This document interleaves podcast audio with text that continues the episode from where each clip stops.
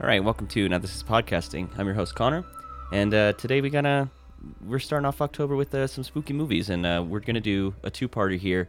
Uh, you're listening to part one of The Witch, and then uh, later on in the week we'll release part two. Uh, but we're excited to do a deep dive on this one. So go ahead and uh, throw on your headphones, relax, and uh, let's get started on uh, part one of our review of The Witch. So we're talking about The Witch today. The Vavitch. Um, you have a quick fun fact about that, like why it's spelled like So yeah, uh, the two V's were used uh, pre 17th century as a W, um, which is crazy because this movie is based in the 17th century, which means they would have just switched over to uh, what we see now as a W. Yeah, so it's kind of cool. It kind of like fits that time period. Yeah. I like Very it. close to fitting into Well, the yeah, period. And I always think it's weird too. Like, why do we call it a W if it was really a, double V? V. All along. It was- have never understood that. Like, those I are, don't know. those are V's. Why can't it just have its Double V. own name too? You know what I mean? Why does it have to be a double other word Yeah, why- letter? Why can't it have its own identity? You know? yeah. we just call it Dubs, you know. That'd be great. That Um, would be. But So- we literally do that. Like, have you ever been to B Dubs? Like, Yeah, exactly. I suppose you're right. yeah, yeah. or UW, What is that? a college, yeah. University of Washington. Or I've never heard it called UW. What? W is Yeah. Wisconsin. Yeah. What? Yeah. I, I am out of the loop on my. I thought my- you went to college.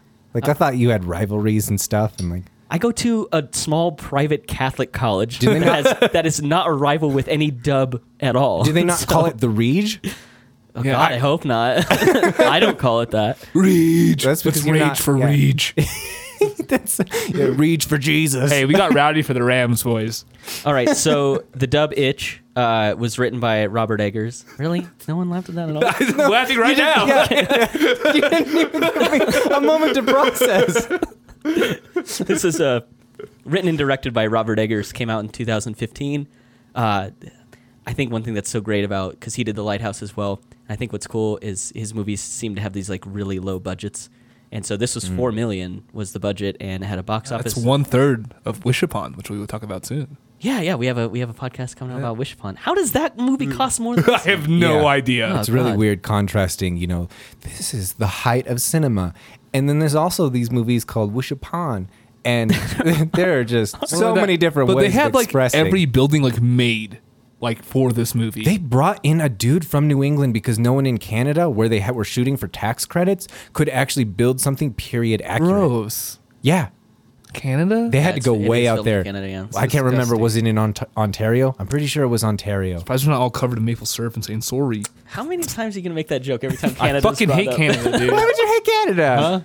I don't, just don't like them, man. I mean, so many movies are filmed in Canada for that reason. Interstellar Yeah, that was from the Canada. he grew 500 acres of corn in Canada. in Canada. I didn't know you could grow things in Canada. That's actually the point. Like they they were growing in Canada because you couldn't grow. Like they needed so much so much food um, because all of their resources had been depleted that they had to try and uh, farm unarable land. Well, I mean, I guess you have that much money if you're not paying for health. That's a Yeah, that too. that's a theory on that movie that I don't agree with because it's never stated that they live in Canada. It's just filmed in Canada. yeah, I thought they were living in Texas. Anyways, the witch had it's a, just because of Mc- Matthew McConaughey was Yeah. Texas. That's why- so is why. uh, the witch had a box office of forty point four million, so it That's easily ten made all times its its money back. budget. So that's Yeah. good. So it Twice that of Wish Upon. yep. it did do better than Wish Upon. Wow. Yeah. Uh, yeah, we're gonna compare these, even though those have nothing to do with each other. Tangentially related by the horror genre. Vishapan. Wish Upon. Uh, but yeah, like I said, uh, this was his first feature length film, and then he followed it up with Lighthouse, like I said, in 2019. And we have a cool deep dive on that. It's like a four part series. we It's did. great. That's a great It's movie. one of my favorite ones. Yeah, Yeah. we talk about mermaid vaginas. Yeah, I mean, there's that. That's the highlight. I feel like I talk way too much in that one. No, you talk Let's not be just. too critical of ourselves on the podcast of us being critical of other people. Colin. Yeah. Self deprecate on your own time. okay, so how we usually start these is uh, we get our first impressions of these. So, uh, Jaden, what is your first impression of The Witch? um, honestly, it's kind of boring. Okay. Yeah. I mean, It's- it's, it's good looking. It's got good sound design. I think the acting is phenomenal in it. The dialogue is annoying, and it's, it's just like super strung out, dude. Did you? So, did, were you interested in seeing it though? uh, Um, yeah. After watching, because I'd seen other A twenty four movies like Hereditary and Midsummer before this, Well, what about the lighthouse too? and the lighthouse yeah as well I don't, that's not a horror movie um eh, no it's not Uh, I mean, it's an A twenty four psychological. weird. Yeah, yeah okay well the green knight wasn't a horror movie either and that's somebody 24 yeah. okay but uh so yeah i was like pretty stoked i was like jazzed up about it and That I was, studio like- just tends to put out like some good. yeah and i was like pretty much disappointed but i could also tell like in the beginning when there's like six production companies i was like oh this isn't gonna be the same i feel like See, yeah, I was very interested to see this because I had heard that I'd heard the name A24 and I had um and mostly because of this film. I feel like this is the film that where A24 got its reputation like okay, we like making high-minded cinema that's still compelling as narratives and very engaging for the average viewer. So I bet- but the thing is is like her- horror is like an idea that's fascinating but frequently disappointing and, and fantasy sits just above sci-fi for me in terms of genre preference. So I had oh yeah lord of the rings over star wars all day yeah. So like I had I'd met expectations because I was like, eh, it's horror, but it's fantasy type. So you know maybe this could be good. And though fantasy's ideas are baser and generally not as high minded, the settings being grounded in something that reflects physical Earth creates authenticity around the mystery of magic, so called, that really resonates with me. And authenticity here comes in spades, right down to the candles and the clapboards. Eggers. I mean, I, I, I feel I feel like we say Eggers too much. Like so, Robert Eggers. You know, Dude, I, but ta- old, I, I old talked bob to him. aggie yeah. I talked to him. You, you can talk to yeah. Bob. I Iger. just feel like we, Bob. we talk about him so much that I kind of forget that like maybe someone hasn't listened to us before. Yeah. So Good Robert old Bob. Eggers uh, debuts with a strong damnation of genre constraints and creates a transformative piece that engrosses so thoroughly that every note of discord is deeply unsettling. Loved every minute of it. Too short. oh wow Absolutely. That's funny. So it's an hour and a half run time. Jaden's like way too long, and you're Yeah, like yeah. you're like give not me that it's more. too it's Yeah. too slow is Yeah. my thing All right. See, I just felt like there were so many, so many shots that were like they were cut too soon. And I watched the commentary with him. There were a couple where he was like, "Yeah, I wanted this one to go on longer, but that would I'm have pretty been fine sure." because they could have done like better shots that were longer and cut out some of the more bullshit ones Yeah, I am possibly. interested if if you- whatever kind of cool takes you have from that commentary, I'd be interested to hear. Um, I I do love hearing like the commentaries with the directors and stuff. Yeah, Uh, I was, I was actually kind of frustrated by it. I was hoping for a little bit more insight into the psychology behind everything, but it was really just talking about the shoot and uh, the practical uh, sets and everything, and how they Right. built everything, and Oh, tax yeah. credits and those sorts of things. But he pointed out like this is and this this right here, this is the worst shot in the film. I hate it so much. Oh well, if Yeah. you have yeah, if you have little uh, stuff you can insert like that, I'd appreciate it because I didn't. Yeah, well, I commentary didn't, is pretty I didn't cool. hear the commentary, so I, I would I'd be interested to hear that. Um, I I think I think I probably fall somewhere in between you two because I do think that this movie feels long at certain points, and then I think it, and then I think there's other points where I think it's paced really well, and it, and, and I like that it draws out some of its shots. But then there's just other times I'm just like, okay, like I know what's going on. We can we can move this one along. Uh, another thing that Calvin said is uh, it feels 100% authentic, which I think you get that out of anything Robert Eggers does. Like I I guess there's like two things he's done, like at least feature length. Lighthouse and this are they feel exactly like I'm I'm in that time yeah period. absolutely Uh, down to the dialogue, the like you said, the, the look of the structures, um, all the all the costumes, everyone, e- every detail seems to be like right on. And I feel like I, I really appreciate him as a director because he really takes time to like hit all the details. And I think it's even more impressive because he writes all these. Yeah, and he digs through s- the the source material that he digs through. He goes back and finds journals. I think and, that's uh, what they say at the end. It, there's like a little text that comes up, and it's like these are taken from journals of the time, and and so all the dialogue feels like it belongs in that time. And I know Jaden, like you said, you had a problem with it because it's just like it's just It's this just kind of- annoying. like I understand the reason behind it, and like why it fits with the film. I understand that. Like it's a, it's a good directorial choice. I just, as a fan, fucking hate it. yeah, no, I you get don't that, you, yeah. you don't like the gu- the the sun going up to the dad and like may God give you good morrow. That's probably not that bad, but like just the rest of it, and, like it's like thy children are whatever. I don't care. You say thy, I'm over it, dude. like all right, That's that's the breaking point. yes. And then, like I even saw him on a couple panels where he had other historians and espe- and historians that were familiar with uh, the Salem witch trials, so not just New England, but uh, specifically the mythology surrounded by witches. And they one that I saw was they were in Salem. It was one of the first showings of the uh, of the witch, and they were um, they were all like, yeah, like couldn't find a flaw. Everyone, awesome, yeah. yeah, everyone like every every witch movie, Salem movie ever comes around, we always roll our eyes and think, "Oh, how's this one gonna?" And and they were like every single detail, like the the bread ovens and the the types of barrels they used. They were, Oh yeah, everything seems very authentic and very just pure. yeah, Yeah. and yeah, that I I think that's fun. It's like There's even only when, one like- Hmm. one issue I have with it, and that's the part where uh, he's like hammering, but Yeah. he's using the back of an axe. When he's built this whole fucking house, you don't have a hammer. Well, it's kind of like for the time you would use it as like a multi-purpose tool. really, Like they had hammers. Rather than having a hammer and an axe, you could get by with just one. that's fair. I mean, these I are still feel like these a are people hammer. who've been cast out of their pilgrimage. Like, of course, he's you got to make do with what you have. Because of Jesus stuff. Yeah. I again just just going back to the dialogue. This is like a line that probably doesn't matter, um, but it's when uh, William, the dad, he's like trying to shoot at the rabbit, William. and he he tries to shoot, and the it doesn't like work. It like it, the gunpowder doesn't go off, and he says, "Oh, fie upon it." and I love that line. Like yeah, that's because just he's saying, "Oh fuck." yeah, essentially. yeah. And that just that to me is a part of like just this amazing amount of research that went into this Yeah. movie to make the dialogue feel authentic. I just love that. Just, oh, fie upon it! Like it's so good. oh, so good, yeah. So do we want to move on to uh, kind of some of the cinematography, maybe some of the like the look, like what did we like about the scenes that we saw or or disliked? Or Uh, we, it, disliked, it can yeah. be either. Or what Um, or what were we lukewarm about? I actually really like the way the movie looks. I think it is fitting along with everything else as far as like the the the, the props and stage and like whatever all that stuff just seems very authentic. I think the way it looks feels the exact same way. It's got this gray overtone to almost all of it.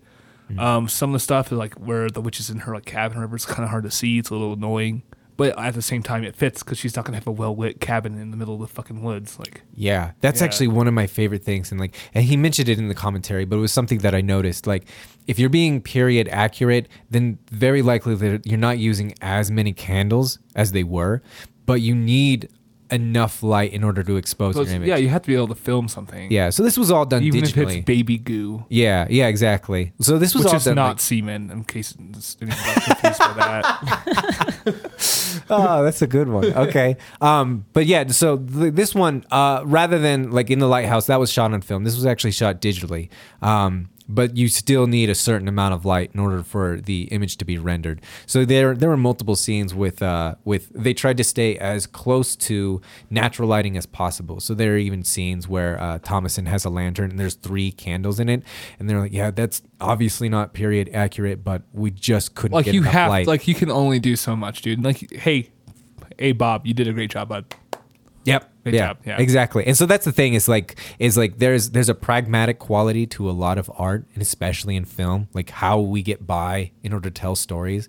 So I do I do love how accurate they tried to be. I do think some scenes do suffer because they don't have enough light, like the scenes with the witch. There's like because they said they created the whole hovel and it is it is decorated immaculately. Yeah, it's all- so spooky. All two scenes with the witch. Yeah, exactly. They they spent a lot of time on that, and the same sort of thing with uh, the devil at the end. The- You can't see him. It's actually, and he said that. So the costume for the devil is the most expensive piece of uh, costume Really? in the whole film, and, like, and you you can't see it.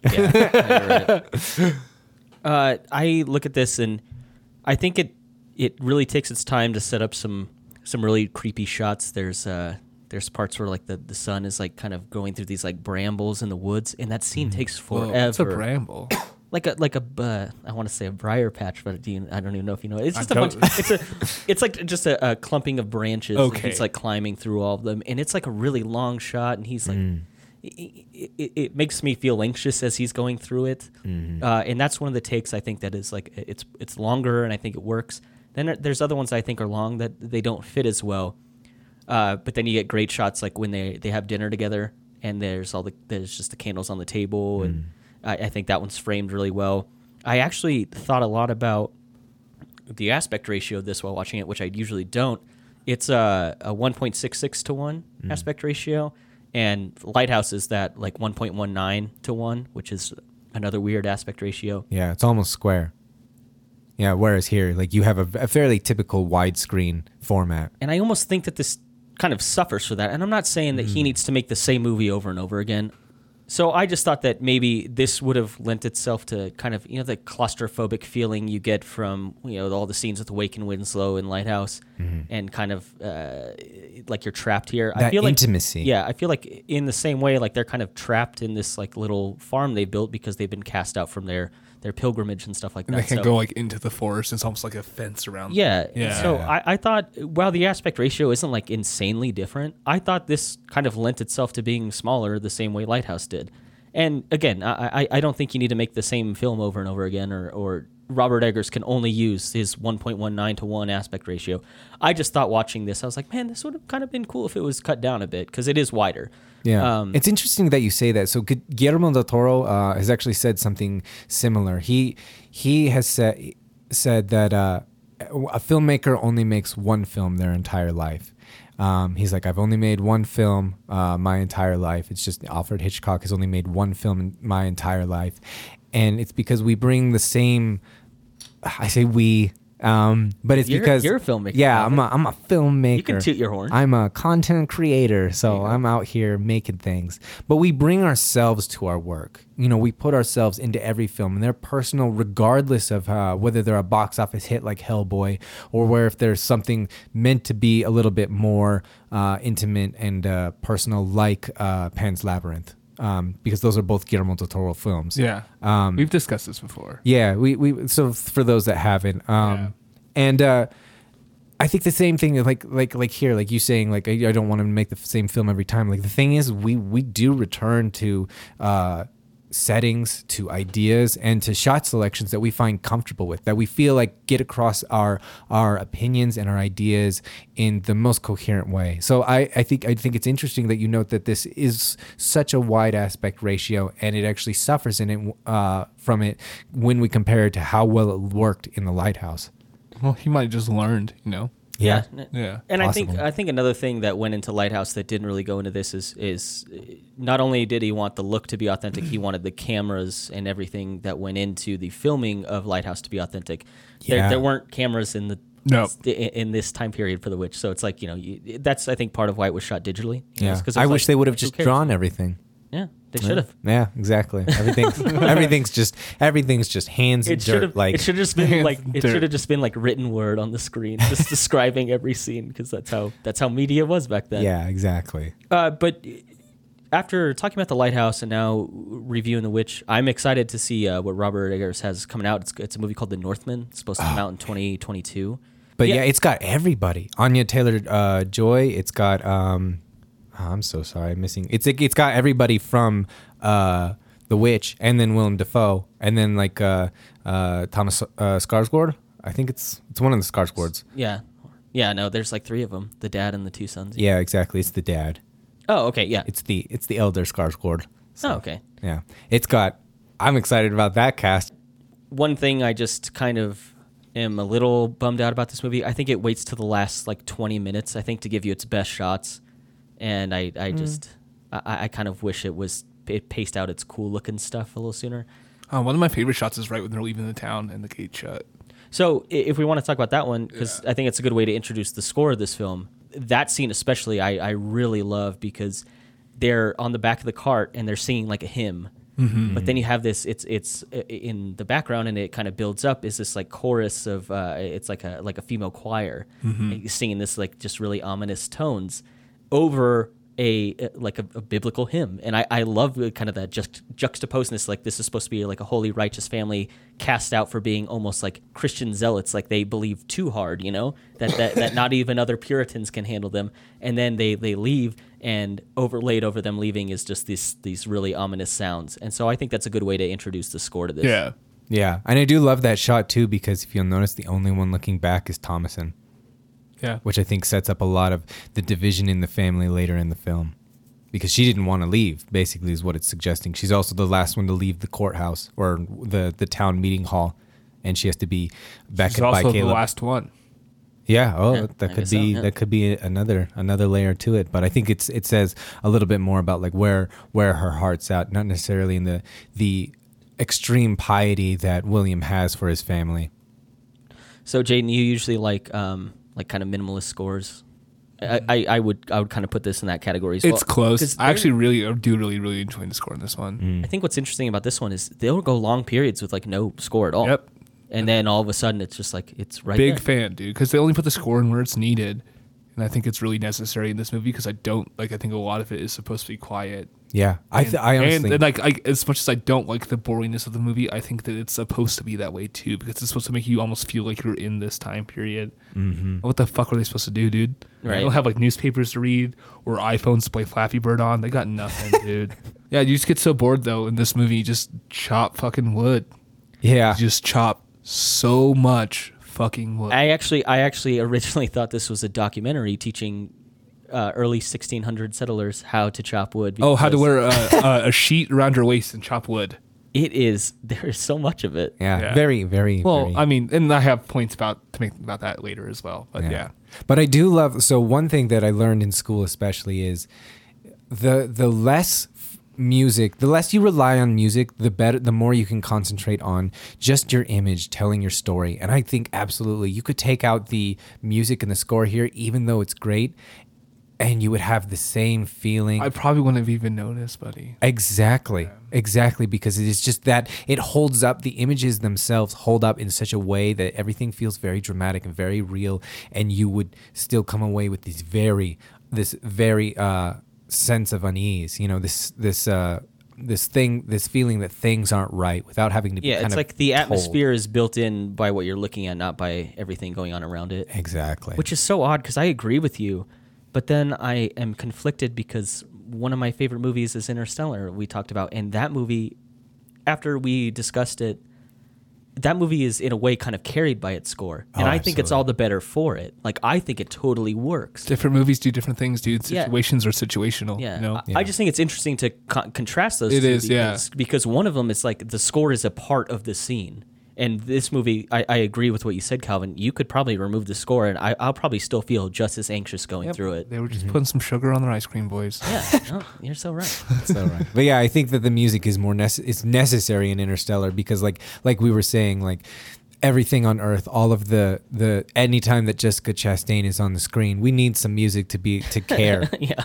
so, I mean, that's a personal opinion, but it's also backed by a degree. So there's like, you know, No, and, and again, after we had that conversation, I was like, you know, he's probably right. It doesn't make me like the movie any less, but Yeah. but it does make me think about how films use scores, and and that movie, that movie uses the score. This movie does not. smothers it, Yeah, Ah, I, I still think it's really good. slathers it then. Okay, that's better, I guess. Play through the same slathers thing. it, slathers it uh, like an unction. Uh, yeah, junction. it's a little too much sugar on my ice cream actually. Uh, so if we want to move on from the score, do we want to get into some of the characters? oh, yes, Yeah, let's that's- talk that's- about this. The, I mean, these are the best parts of the movie. So absolutely. Yeah. Uh, we can start with uh, Anya Taylor Joy. she's uh, a fucking fantastic actress, dude. Yeah, she plays Thomason, who i- you know is the lead of this. Uh, I, I think that it's kind of cool. This is like her first big thing. She's like uncredited in like two small bits she played. Before This was this. before Split. Yeah, Okay. Oh yeah, yeah. Uh, was No, Split this is- sixteen or when, when did Split come out? 15, right? this came out in fifteen. Yeah. Yeah. but but again, it's like a. i- Robert Eggers, I, I watched an interview where he was talking about casting, and he was like, "Well, you know, I, I looked at her and I was Split like, sixteen. Yep. Yep. Mm. And he was like, uh, I looked at, I looked at her, and I just knew that she was not going to be a good Puritan, so I had to cast her. Mm. And then another aspect that goes into that is, uh, obviously, the dialogue is like it's not natural to the way we speak English now. So uh, Robert Egger said he's like, they're, they're like, did you have any trouble casting people? You know, did they grasp the dialogue? He's like, I just didn't cast them if they didn't get it. He was like, I only i- if, if you didn't have like a natural kind of affinity to pick it up, I just didn't cast you. Which makes sense. Yeah. Yeah. He was like, Trying I- to fucking make a movie here. yeah, he was like, I, I wasn't gonna waste time, you know, trying to do that, and which kind of fits because didn't this only have like a like a 28 day uh, filming? Uh, probably some, idea. probably something like that. I It's, can't it's remember. pretty similar to Lighthouse. It's like under Yeah. 30 days. It, Yeah. It's really quick, and so yeah, you don't have time to be like, let me bring a voice coach on or uh, you know Mm-hmm. someone to help these people out with their lines.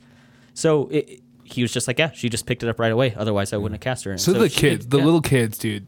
no, she does. Yeah. Well, that's also why they did their casting in the UK, so they could at least start with the base of someone who understood that uh, that dialect. Yeah. Yeah, Yeah, but as, as like Jesus. someone like who just came over on the boat. Yeah, but after this, uh, Anya Taylor Joy went on to be in, like you said, stuff like Split, Glass, Peaky Blinders, and then she was the lead of her own show on Netflix, that uh, Queen's Gambit. Yeah, You that guys seen limited series or whatever. Yeah. I have not. It was good. Yeah. I really liked it. And she, like I said, she's amazing. Like everything I've seen her in is wonderful. So I was too busy watching guitar videos when that came out. no, no, Queen's Gambit's really good. Everyone should check yeah, I that don't one give out. a shit Yeah. about And now she's going to be in The Northman, which I, I, I think I think we looked it up. It has like a hundred sixty million dollar budget. It's obscene. She's also going to be young Furiosa in the Furiosa movie. That's good. I love that the new Mad Max stuff. I think is awesome. Mm, can't wait. Um, anyways, do we want to talk about Ralph Ineson, the father? He plays William. Oh yeah, Did you, I didn't realize he was in on The Office. I'm sorry, what? He was in the British I version. know what you're talking about. now. Oh, Uh, yeah, okay. Yeah, yeah, I was yeah. yeah. like, I was like, I am pretty confident I've watched that show through like nine or twelve times. That's why I said it. don't Wait, At remember- nine or twelve. Okay. I wanted to see your I wanted to see your reaction. Be like, how, how did I miss? How, that?" how could I have possibly done Yeah. that? No, Uh, Okay. and then No, like I you know Oh, said it, and I remembered like those movies too. But Ralph Ineson is in this movie. The okay. Whale. Yeah. yeah, I made a note. I said, "Great voice, great actor." Enough said. yeah, Yeah. His uh, character's a fucking dipshit. But yeah. yeah. I I love him because he he's like a well-meaning father, but plagued by his own self-righteousness, and he and he takes his family to live in the wilderness so they can focus on being true Christians. I'm gonna conquer this. Yeah, and eh, he breaks the mold of being the typical domineering father figure and shows tenderness and patience with uh, just a splash of biblical wrath. So I, yeah, I, I find him to be nuanced enough that he works in every way in every scene. Yeah. He does enough dumb things to make the story continue. So yeah, Yeah, exactly. This is kind of the point. that's what characters do in movies. Yeah, but i i you know how people do really dumb stuff in like your typical like Annabelle horror movie or Conjuring. Like you're like, don't go into that door, or like, Yeah. what are you doing? They do dumb stuff in the service of like moving this scary plot forward. He does dumb stuff that seems totally in character to me. Like it, I- it, it, it all makes like the way he's acting it fits like this kind of zealot that he is. Yeah, I just don't know about all that, man. it's just so the human. rabbit scene, dude, just really bugs me, dude. really, really bugs me. I mean, I can still see like a real human bugs thing. me. Bugs Bunny is a rabbit. Oh my god. uh, what about um, uh, Kate Dickey, who plays Catherine, is the wife of William, the mother? of um, the chick from Game of Thrones. yes. Yeah, she's great at breastfeeding.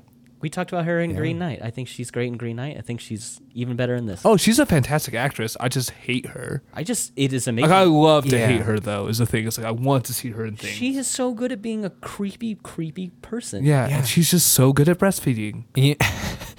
and what's sad is that Robert Eggers has actually mentioned that he he didn't uh, care for her fi- her her final portrayal. He wished that there had been more love and compassion between her and Thomason be- to to create more of the like all they had was conflict. You know, like you you had Kate who was o- at odds with Thomason the whole time because she she seemed to enjoy the small amount of power that she's gained as a wife. And she doesn't want to lose any of that to Thomason and her Oh, yeah, she's sexual, hella viril- jealous. yeah, Yeah. her sexual virility. Like you Also, were she doesn't talking know how to hold her breath as an actress. Just saying that. All right. But so yeah, that's that's the one problem that Robert Eggers has with it, and I, I don't know if I necessarily agree if it as a problem because I didn't have the vision of the character and what the way he's created it. I think works very well here because I don't know if it's necessarily the point to like it needs the nuance. Like I, I think that's a good point that works with William. Um, did do we need to create it with all of them? Maybe, maybe it works better, but it's fine with me. Yeah, I, I, I don't, I don't catch that at all. I think it's fine that she's just like, they're at odds kind of from the get go. yeah kind of like split personality like two women like the we're we're uh fighting for station in life basically Yeah. I don't, I don't have Yeah, any she's just a problem big with old bitch throughout the whole movie. It fits her so much. Yeah, but I, I think Yeah. she just does it really great. I- Oh, I think fantastic. she does Like- a great job. I said she's like one of those characters that like I want her in movies because she's somebody who plays such a good job of people I love to hate. Yeah. Thing like like her portrayal in Game of Thrones, like I fucking hate her in that show, right but I want her in the scenes. Now I have somebody to hate.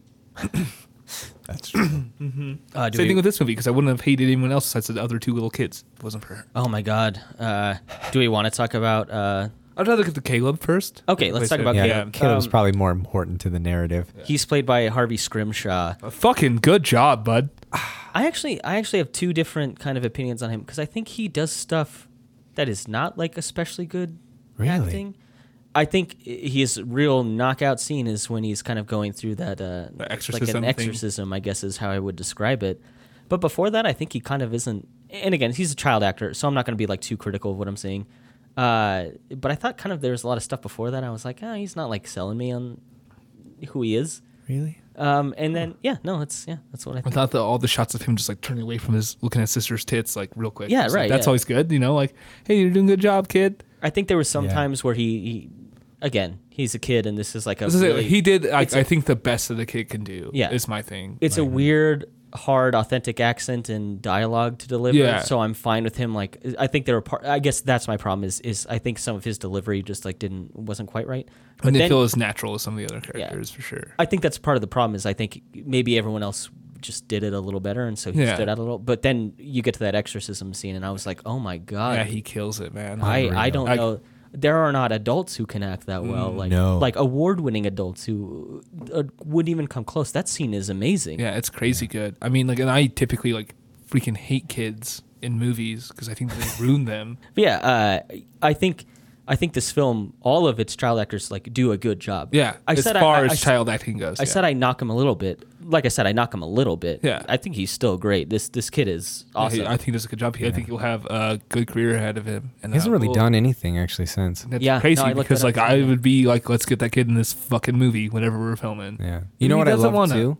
Yeah, and you know what I love too about his name, Harvey Scrimshaw. I kind of hope that you remember the line in the the lighthouse where Robert Pattinson's going crazy, like I broke it, I broke your Scrimshaw trinket. oh yeah. Uh, and I kind of I was like I looked it up because I was like I wonder if Robert Eggers just thought Scrimshaw that's a great word Yeah, and I'm right. gonna but it's actually he used it correctly um in that film but I kind of think like huh maybe I he saw Scrimshaw and like maybe I'll put that in a film because I just doubt thing. I just doubt that Bob's not going to do anything correctly. You know. Right. Dude, I, he's gonna listen and be like, "Fuck these guys." Yeah. Hey, dude. Bobby Eggers. yeah but, You got that, Bob? I right? hate that. Can you do it? Yes, you can, Bob. But I So- love uh, I love Caleb because like he's he's so, he's full of conflict, you know, questions of the idea of salvation, uh, you know, filled with shameful lust for He's a his smart sister. kid. Yeah, he's probably the most moral character as well, you know. he has a great great uh, bit of dialogue he's he's out in the woods with his dad they're they're gonna go and try and set traps and hunt and stuff like that and he's i- asked about his um, asked about prayers or something like that and he says uh, his birth sin from adam is corrupt nature dwelling within him empty of grace bent unto sin only unto sin and to it continually and i think that kind of speaks to like that character he like you said he has a lot of conflict in him and so he's like suffering with this this nature inside of him that is sinful and it just a it, you know it, it could have been just some dialogue that you just think fits in the period but i think it actually matters to the character I think it matters. Huge character, yeah, because he is like what you said. He's the most morally profound character, I think. Yeah, absolutely. Yeah, and then to to have dialogue dealing with him grappling with his nature I Yeah. it's- e- e- even you talked about him like you know stealing looks at his sister and it's- I mean, who else you can still looks at, dude? yeah right There's no one else there. I mean, you're a maturing young boy. Things are gonna happen, dude. but yeah but that's that's that corrupt nature Yeah, that and we he's talked trying about. his best not to. Like, that's what I'm saying. Yeah. He's he's doing he's doing his due diligence. so i will say that i i while i do have like small criticisms of him i think he's great Yeah. Oh yeah. I think it's him and wonderful talent. uh, um, I want to talk about the twins now because I think as far as the child acting, uh, Lucas Dawson plays Jonas, who I think is is almost nothing in this movie. yeah, he's basically nothing. Yeah. Yeah. But Ellie Granger plays Mercy, who I think is next to Caleb and Thomason is is I I almost say is like maybe the most important character that's in the whole film. Oh, I hate her. Mercy is a, a bonkers in this. Like I, I've never like hated a child so much. Yeah, like no, I'm like, a oh my puncher. god, it's like eh, she's so manipulative and Mm-hmm. and, and and she just eh, kind of single-handedly seems to turn the whole family against Thomason. And we will get to that. I don't know if we mentioned this. This is a two-parter. So this is kind of covering kind of the, the bare bones, just kind Yeah, of our we're just basic doing the review. first V Mm-hmm. right now. Yeah, the second V will come in uh, episode two. Yes. So we'll dive more into like what we think of these characters and how the role they play. I just think it's good to kind of drop that note that I think she's incredibly important to this story. Yeah, Yeah, I kind she of is. think of them like like she she has a lot more dialogue, but I think she's really more of a device. She's an archetype. Um, but both of them they they they feel like imps, you know? They feel like devil's helpers to me. Like, yeah, like Oompa Loompas. yeah, exactly. It's like the question of like, yeah, I mean for close- real, that's what they feel like uh, the whole Yeah. time. It's like these little Oompa Loompas are bastards. yeah. Like, did they conjure Black Phillip, or is like right. Why Yeah. are they so much fatter than everyone else in the movie? I think Stop it's- eating all the it's- food. I, I look at that. It's their clothing because they do. It's something about their I, clothing. I, that it's makes- it's it's uh it's because they they try to make them look fatter yeah. It's because something- that's their yeah. sin is like gluttony or whatever. Yeah. yeah. Oh, that's an interesting take. Hmm. I read an article where they called them obese children. And I was like, oh c- come on, like they only have double chins. Like let's get Yeah. over ourselves here. Yeah. Uh, so, do we have anything to say about uh, Jonas, the Luca Dawson's Hey, character? I'm just telling you, Luca's a dope name, and he did a great job, kid. Sorry, Lucas. Sorry, I said And Luca. take the S off; it's better. uh, Still- Calvin, what do you do? You have anything else to say about uh, Mercy?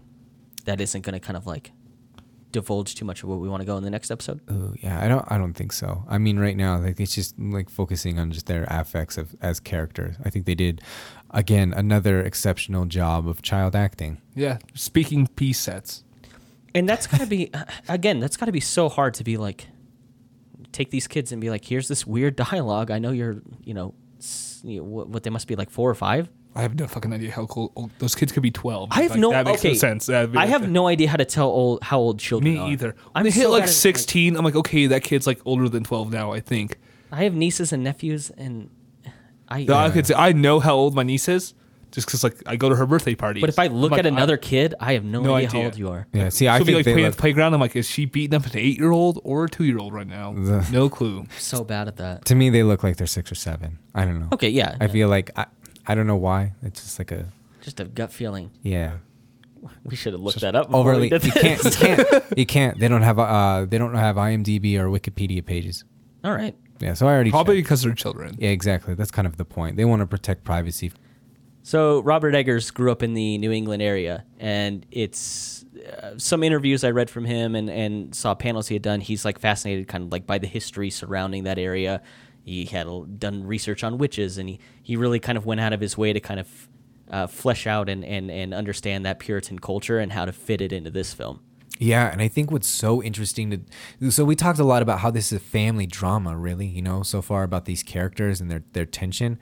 Um, are you giving me a look? Because we They, have- it's a, there's very good drama parts. I, wouldn't- I don't know. This whole movie is a family drama. Go yeah, ahead, yeah. I mean, so that so there are realistic elements there of like people living, but I love the there's this film really work, works in three ways. We'll get to the third uh, way in the in our part two, but the other way this works is. There, there is crit- uh, social critiques ab- about what it means to be such and such a gender role as a Puritan, and everything goes through Thomason. You know, all of the characters project themselves and their negative affects onto her. So, William with his pride and hypocrisy, inadequacy, Kate with her lust for power, Caleb with his sexual lust, and I see the, the twins as being like an embodiment of fear or gluttony. Which is crazy because, yeah, I think that all characters like represent at least a portion of the seven deadly sins. Oh, that's a good. Um, I don't know. I don't. Looking at this, I don't know how I didn't put that together. um, but yeah, like uh, like obviously, like Caleb is lustful towards his own sister, which Right. is incorrect. Um, gluttony. That's a, a nice way to put it. I yeah, guess. Yeah, Um, that's a no no. That's in- that's incorrect, Caleb. gluttony and sloth, maybe even greed, are definitely represented by the twins, um, who seem a little bit even fatter than the rest of the family, and Oh, don't and the really- lying too. and they don't do much. They lie. They literally say that their sister's a witch, and she's like, "What the fuck?" yeah. Um, and obviously the prideful, the prideness of of the father, and then the envy and wrath of the mother. yeah. Like that's all represented and literally forced onto Thomason as the character. Oh, you know, I like I like the way you've summed that up better. I I think those those those work better than the way that I have them. Like Kate's power, it- it really does work better as as envy. Yeah, because she's she's very envious of her daughters. Like, why is she getting this attention? She's attractive now. I'm Yeah. not. Like Yeah. all this stuff and Your sluttish looks what bewitched Caleb. yeah, Yeah, William right. was next. No, I think that's it. she's a terrible mom. I don't tell you. Which I uh, again, I think that kind of ties back into what Calvin said earlier is he uh, Robert Eggers was like I kind of wish there was more compassion in that relationship at first and then it changed. I actually I like that it's just straight up like animosity from Yeah, the get-go. right away. Yeah, Yeah, and I love thinking too. Like a big part of like why she's projecting so much onto onto Thomason is you know the first thing was losing Sam because of her.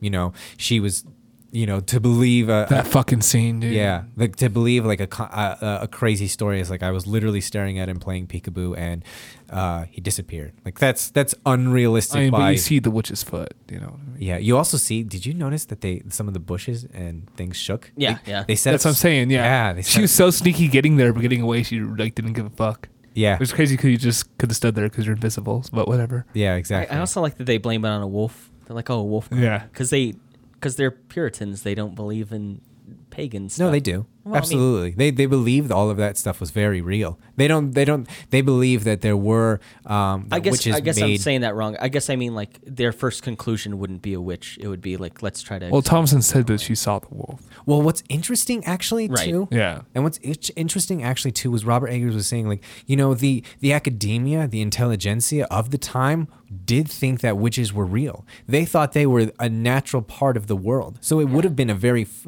a fairly uh early uh assumption by these people. I guess I yeah, I think that's why she said it was a wolf because she didn't want them thinking that she was maybe a witch. I think I, I said that wrong. I guess it's just like they would try to figure out some other explanation betw- besides a witch first is more what I meant. well, yeah, But- because it's like the worst possible outcome. so there uh, Yeah. there there's an interview with Robert Eggers I saw, which lends to Calvin's point, which kind of makes me have egg on my face because I was wrong. Yeah, Eggers Um, on your face. Yeah, I was gonna say, Like- damn, you beat me right to it, man. Dude, you Like, I've been tossed- thinking this whole time about making a little egg and giving a little name tag that says Bob. Yeah, you just tossed a softball up to us. I'm so sorry. Um, there, there's an interview where he talks about um, they, it, like you said, it, it, this is a thing that they actually believe. Like women with like a strong personality and who are outspoken, it wasn't like this is a mystical, magical thing. They were like this. is- They are just like literally a witch. It wasn't like a. It wasn't a way to like keep women down or like uh, uh, have the the patriarchy oppress women uh, in in there were situations where it was like literally they just believed that this person was a witch. There there's even I think in uh, in that interview Eggers says that there's journals he read where they're written by women who were outspoken. They're like, wow, something must be wrong with me. I must like they believed themselves that they were, They were a witch. Like I can do math. they were like- Jesus, I must be a witch. I know, right? yeah, but I actually think that that is um, part of the problem. Like they, they believed so much in these gender roles and these ideas of how women need to behave that it did become that. You helped fuel the witch archetype as someone who is non-conforming to the idea of uh, woman as a subservient to man. So I think that they did like they, they it entered into the collective unconscious that witches yes like do these types of things and like if they are outspoken then they are a witch because you're not conforming and so it is a way of keeping them down because it's not the uh, accepted set of beliefs in I'm just saying- puritanical society. what I mean is like it's not like a council got together and they were like in their like this pilgrimage and they're like, hey, this woman is talking too much. Let's say she's a witch. That way we can Okay, burn yeah, her." yeah, yeah. I see What you're I'm yeah. saying is they like, legit believe is- they were is witches. There, there were Yeah. situations that were like, oh my god, like we have a serious witch problem on our Yeah. hands. Like this person is literally a witch. They there were times where it was not used as a tool to keep women down. Sometimes it was just a literal. They literally believed that that was a uh, uh, something that could affect their I society. still think it's a tool to keep women down, but I don't think they realized that it was a tool. Basically, Yeah. yeah, uh, yeah, I- I- yeah. I, yeah. guess I guess the ends uh, are the same. Yeah, absolutely. Like, You're Yeah. not like what you're saying is right. yeah, I understand where you're coming But I think from. the the route they got there wasn't the same all the yeah, time. no, It- n- absolutely not. It wasn't It's like the- it wasn't like men in leadership were like if "Let's all you kill give this someone is a hammer, all they're going to do is smash things. Yeah. yeah, it's the idea of uh, indoctrination here. Yeah. like we're we're still getting to the same point, but the motivations might be different. yeah, Yeah, yeah, that's what I mean. Um, Yeah. Yeah, do you think that maybe Thompson was fearful that she might be a witch after that scene, and that's why she lied about it being a wolf? Yeah, you know, honestly, it's Thomas Because she's like obvious. obviously the most intelligent character in the movie. She's also the only one that asked for forgiveness of any of her sins. Yeah. It's interesting, like, how uh, th- the change of her character, because she's the only one that admits to, well, I, g- she's not the only one that admits to her sin, but she asks for forgiveness. She uh, lists all of her sins.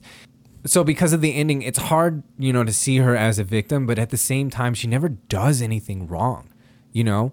So, like, why does she become a witch? If not embodying the qualities that everyone was was projecting onto her. Like that was her sin. It's Right. uh, everyone else is just fearful of her, especially her mother, and I think that that's what caused the whole issue to begin with. Yes. I don't want to get into my theory on that now. I want to save it for episode two, but I do think that that definitely plays a role because, like, I I don't think that she thought she was a witch. I think later on there's some some stuff that happens and it kind of sways the way she feels. Yep. Uh, and that's what I think is there is some really interesting storytelling in this. Uh, it's there's some subtle stuff that goes on throughout, which I get why, eh, like Jaden, you said you thought this was like kind of boring and slow, and I think I think I can uh, tend to agree with that in some ways, but I think it all builds to like this really good ending. It- it does. that all makes sense. Yeah. I just kind of I I I can I can sympathize with like kind of your plight that it could have maybe got there sooner. But then I can also kind of sympathize with Calvin where it's like eh, there's like some good stuff going Oh, on. here, absolutely. and I I, don't- wouldn't, I, I- wouldn't mind to see more I of it. do not think this is a bad movie by any means. Just my like pre nature of going in here, like think of A twenty four movies. I was just like, oh, it's a little disappointing. Yeah, no. I Other get than that, like it, there's still very great things about this movie. Yeah, and one other thing I did want to mention about we- the idea that the the system of religion was what was repressing women.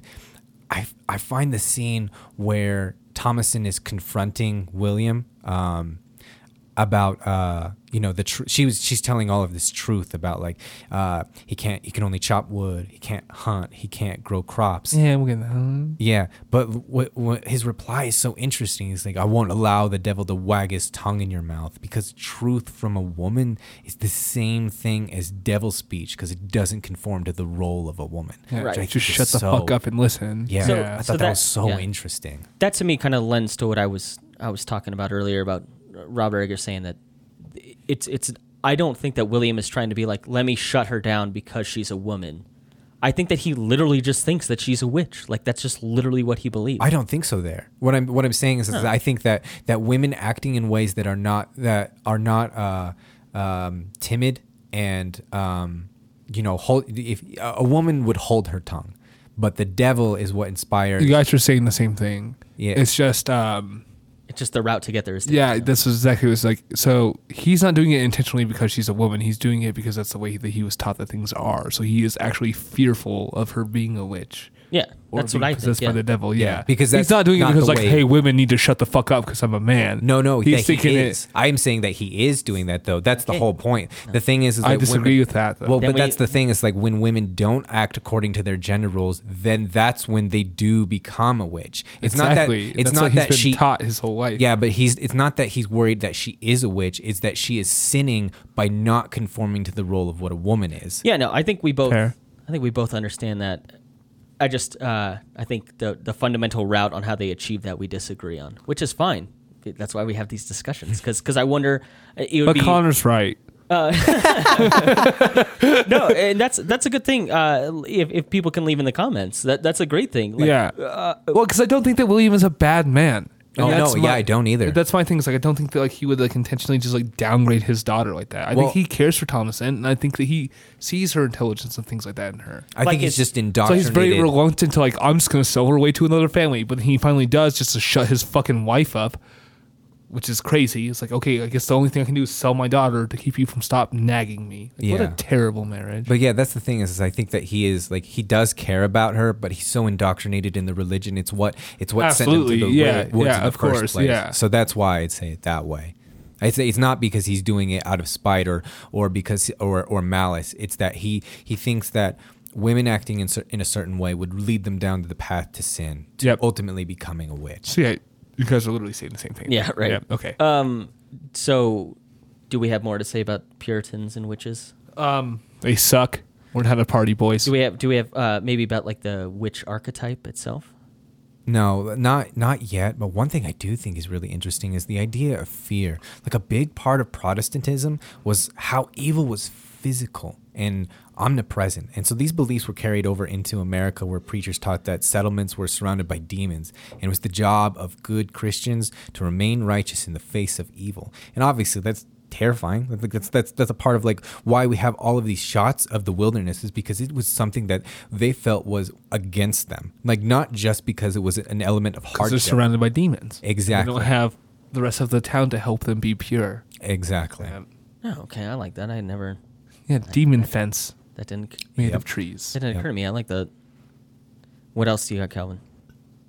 Yeah. Do we want to go over some of the just kind of some scenes real quick that we Oh, like? Yeah, I would love to. I mean, again, staging here. Robert Eggers. How the knows- fuck did they grow so much corn so fast? they uh they so they bought it. That they looks bought like it that and looks then like let it already rot. yeah that looks like already dead corn. My assumption is it's just yeah corn They they went brought. onto the land and the growers like already growing. No, they went and bought some and took it up there. and They let it rot for a couple months. yeah that's that's the way. It looked Okay, to I'm me. talking about like in the movie. Yeah. Not like outside of the movie. Not like how they got the corn there. Like, I think they were actually, there like, the for a few characters. Oh, how did they plant the corn? That's what I'm fucking saying. Yeah. What were they eating before that? Because clearly the dude can't hunt or gather. What the fuck were they doing for food? Well, they have a big cart, I guess. I don't know. Maybe they had another child at some point. Because the horse ran away, right? I think I might have missed that part. No, the horse runs away. Okay, because it would have been better if they ate Later the on. horse. That's all I'm saying.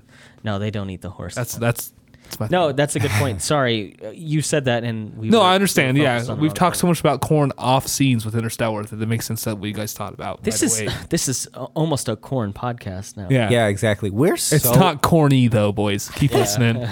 it's so we're so up to date on our corn lore.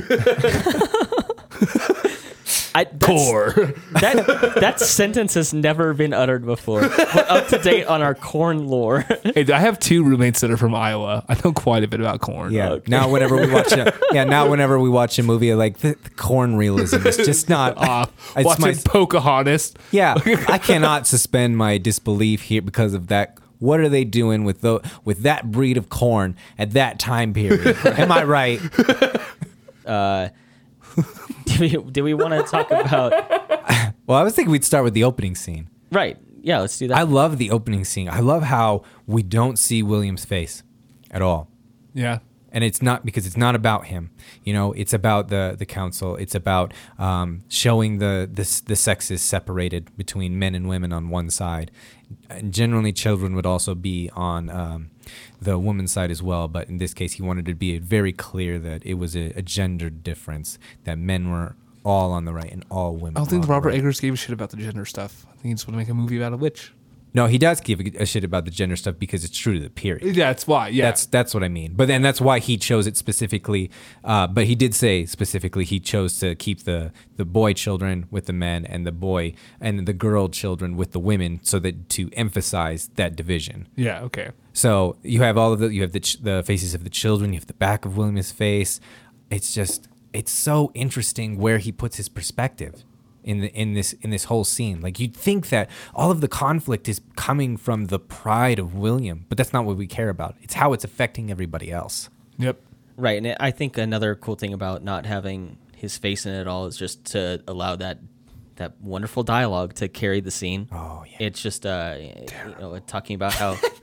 well, no, because I think it's great. I think it's talking about kind of the the hubris that he he thinks that that like pilgrimage has, and how he's like, I have it figured out, you guys don't, and so that's also hubris. Oh, what for he William's says is character. fine. It's just the way that he says it that pisses Oh, me I- off. Yeah. so. Dude, Robert Anderson can say anything, and I'm just like, yep, I agree. That's fine, I, yeah. I, I want you to talk more, please. Just stop Um, talking like that. So yeah, I- I, I do think it's interesting that his head is not in it, and it, it lets the dialogue and it kind of lets you kind of take a breath and take in the scene and kind of because again, like you said, the focus isn't really on him; it's about what's happening around him, and so I think that's an interesting way to do it. It, it just by something simple is setting the frame below someone's head or not including their face in it. Like you don't see the dialogue delivered, so you focus more on what's in the frame. Which again, I think is what you said: is everything is just so built up in what you see on the s- in like in the frame that it doesn't matter if there's uh, a score behind it because there's no score during that part. Nope. The the first bit of score shows up when they leave the uh, the plantation Yep. uh, what other scenes do you have? Oh, so I, I I think obviously the best the best scene, the most widely remembered will be Caleb's exorcism or death, you know, whatever you Hmm. think of it of it as there. Um, I mean, just there's actually that that uh, line, "Kiss me with the the kisses of thy mouth." That's actually a, a line that um, every now and then, like metal bands will borrow uh, lines from uh, horror movies and put them in. And so one of my Alright. favorite bands, Infant Annihilator, has that in the. Oh, that's good. Yeah, it's uh, it's I thought you were going Wait. to say they borrow lines from hymns because hymns are like terribly graphic sometimes. like, Yeah. for weird reasons. Well, and that's actually like the the, the when he says that, that's actually um, uh, an excerpt from John Winthrop, one of his uh, prayers, which is actually uh, an excerpt from Song of Solomon. So that Oh, wow. yeah, Okay. like it's that's all borrowed from from the Bible. So it's interesting to think about. To me, I think it's interesting to think about how he's more, more than likely illiterate. Um, he probably, maybe, had never heard that before. And I mean, he's such an in such a state. Like, why is he saying it so eloquently? It almost feels like it's coming out of him, like it's possession, than it is something that he is familiar with. Oh yeah. That- I oh think yeah, that sounds no, I, great. I don't think he's aware of what he's saying at all. no. Yeah. Also about that scene, like he just comes in naked in the rain, just hanging out on that fence post. Pretty weird. Yeah. And they just bring him inside. Like the first thing we should do is cut his fucking face. Yeah. what? Bloodletting, We man. all know what to do here. We found our son naked in the rain. Yeah. Actually, missing the woods for a couple hours. Cut his face. Dude, old time medicine is absolutely bonkers. Yeah, do some Yeah. cocaine. We'll get the ghost out of your blood. People used to brush their teeth with sugar. It- everything about everything about old time medicine is absolutely wrong. Oh my gosh, that's crazy. Uh, but yeah, I, again, I I said it already. I, I think um, that's like one of the best bits of acting in the whole film. Uh, I will say there's without getting into kind of my theories on that scene uh, when he pukes up that apple. I am not someone who is like shy about gruesome scenes or gross stuff. I gag every time I see that. I, I've, Oh, I've, really? I've Oh, watched, really? I've watched this like three times leading up to this podcast. I gag every time. There's just something about. it. I'm just like it is so disgusting. That's so weird to me because like I usually have like a very big problem with scenes like that, and it did not bother me. Really? One bit. Oh my yeah. God. Yeah. I was Honestly, like, that- oh, like literally, like as soon as he started, I was like, oh, he's gonna throw up an apple. Yeah. I, Like, knew I it saw was- it I knew coming. it was Yeah, coming. And I was like, oh my God, this is. And, and I felt myself. I was like, don't do it. And I was like, gag. I- Oh my God. It, it's just a very viscerally disgusting scene. I was. I, just- was. I love the scene when uh, Black Phillip just fucks the dad up. I love it, dude. Like Yeah, I'm that like one's that pretty- goat A sneaky as hell. How did no one hear him coming? Oh. All right, B Devils in the he gets him good, dude. Oh, and then yeah. he's all fucking like wheeling before he attacks him again. I'm like this goat is a boss, dude. So uh, that goat put Ralph Innocent in the hospital three times during filming. That What? did it? I Yeah. didn't know that. He That's said- crazy. he That said- goat's He badass. was like, he was like, yep, he knocked me about. Uh, it didn't break one of his ribs; it dislocated his rib, which Huh, apparently gross. is more painful. Yeah, than I would a imagine broken it's rib. very painful. Yeah. Uh, so yeah, he was like, yeah, he was like, yeah, I went to the hospital a couple times because of old Black Phillip. So Yeah. yeah, you like, know what's he was like, also- yeah, the goat's no joke. Yeah, you know what's actually also crazy? Like a big part of like why it, it's always rearing like that. Um, they actually had trainers with ropes on him that they CGI'd out. no way. Oh Crazy. yeah, there's actually a, lo- a I thought large- this goat might be the best actor in the movie until you just ruined it for me. So Yeah, no, there's a lot of CGI in this film. All of the nudity, there's actually modesty suits that they have, and then that's post that's posted. So I actually had a question about that because she's 16. Um, Same with Caleb. Caleb's underage too, and he's naked on that fence post. yeah. And he also so- gets kissed by a grown fucking woman. I mean, The yeah, part's but that's, like- gross, yeah, but like dude. culturally, that's not weird in some places, you know. Okay, well it's weird here in America But where I'm saying, I live. but I'm saying like like Anna Taylor Joy, she can't be actually nude on screen. Like there's no way. And Right. so I, so I'm actually glad you brought that up because that was a question I had. I was like, how how can they film that? Because there's just there's just no way that that's like, illegal, legal yeah. in any way. And so Same you with could the say uh, it's- witch, the the witch's butt in the when she's naked in the hovel, like all of those. The their uh, the the group at Huh, the Oh, old end. lady witch. Yeah, Okay, then yeah, of course. I'm it's pretty fake. sure though that the She looks the- just like the lady from The Shining. yeah, but I'm pretty sure that the witch's Sabbath at the end they are all nude. that would think that one's make different. more sense because they're makes adults sense, and yeah. they can consent to do something. Yeah, but the old witch was also also had a modesty suit on. I, uh, okay. I'm just saying. I'm glad you cleared that up for me because I was watching this. I was like, this isn't right at all. I mean, just I think for the scene, it all fits. It makes Yeah. sense in the scene, but uh, just in the back of my mind, I was like, how can they film this? Like, this can't. You can't film a 16 year old walking around naked. You can't do that. So Right. thank you for clearing that up. I was very confused on that. All right. So we've talked about apples, we've talked about witches, but we haven't really gotten into um, the hares or the silver chalice. So I think that's kind of a good spot to to end this uh, part one here, and then next episode we'll kind of dive deeper into what what does what does the apple mean. Uh, what does the Devil's Book mean? What does the chalice, the hair? Uh, what what what do they mean to the story? And then what symbolic meanings do they have as well? And so we'll dive more into those uh, next episode. Uh, but for that, uh, for Jaden and Calvin, I'm your host Connor, and uh, thank you for listening to Now This Is Podcasting.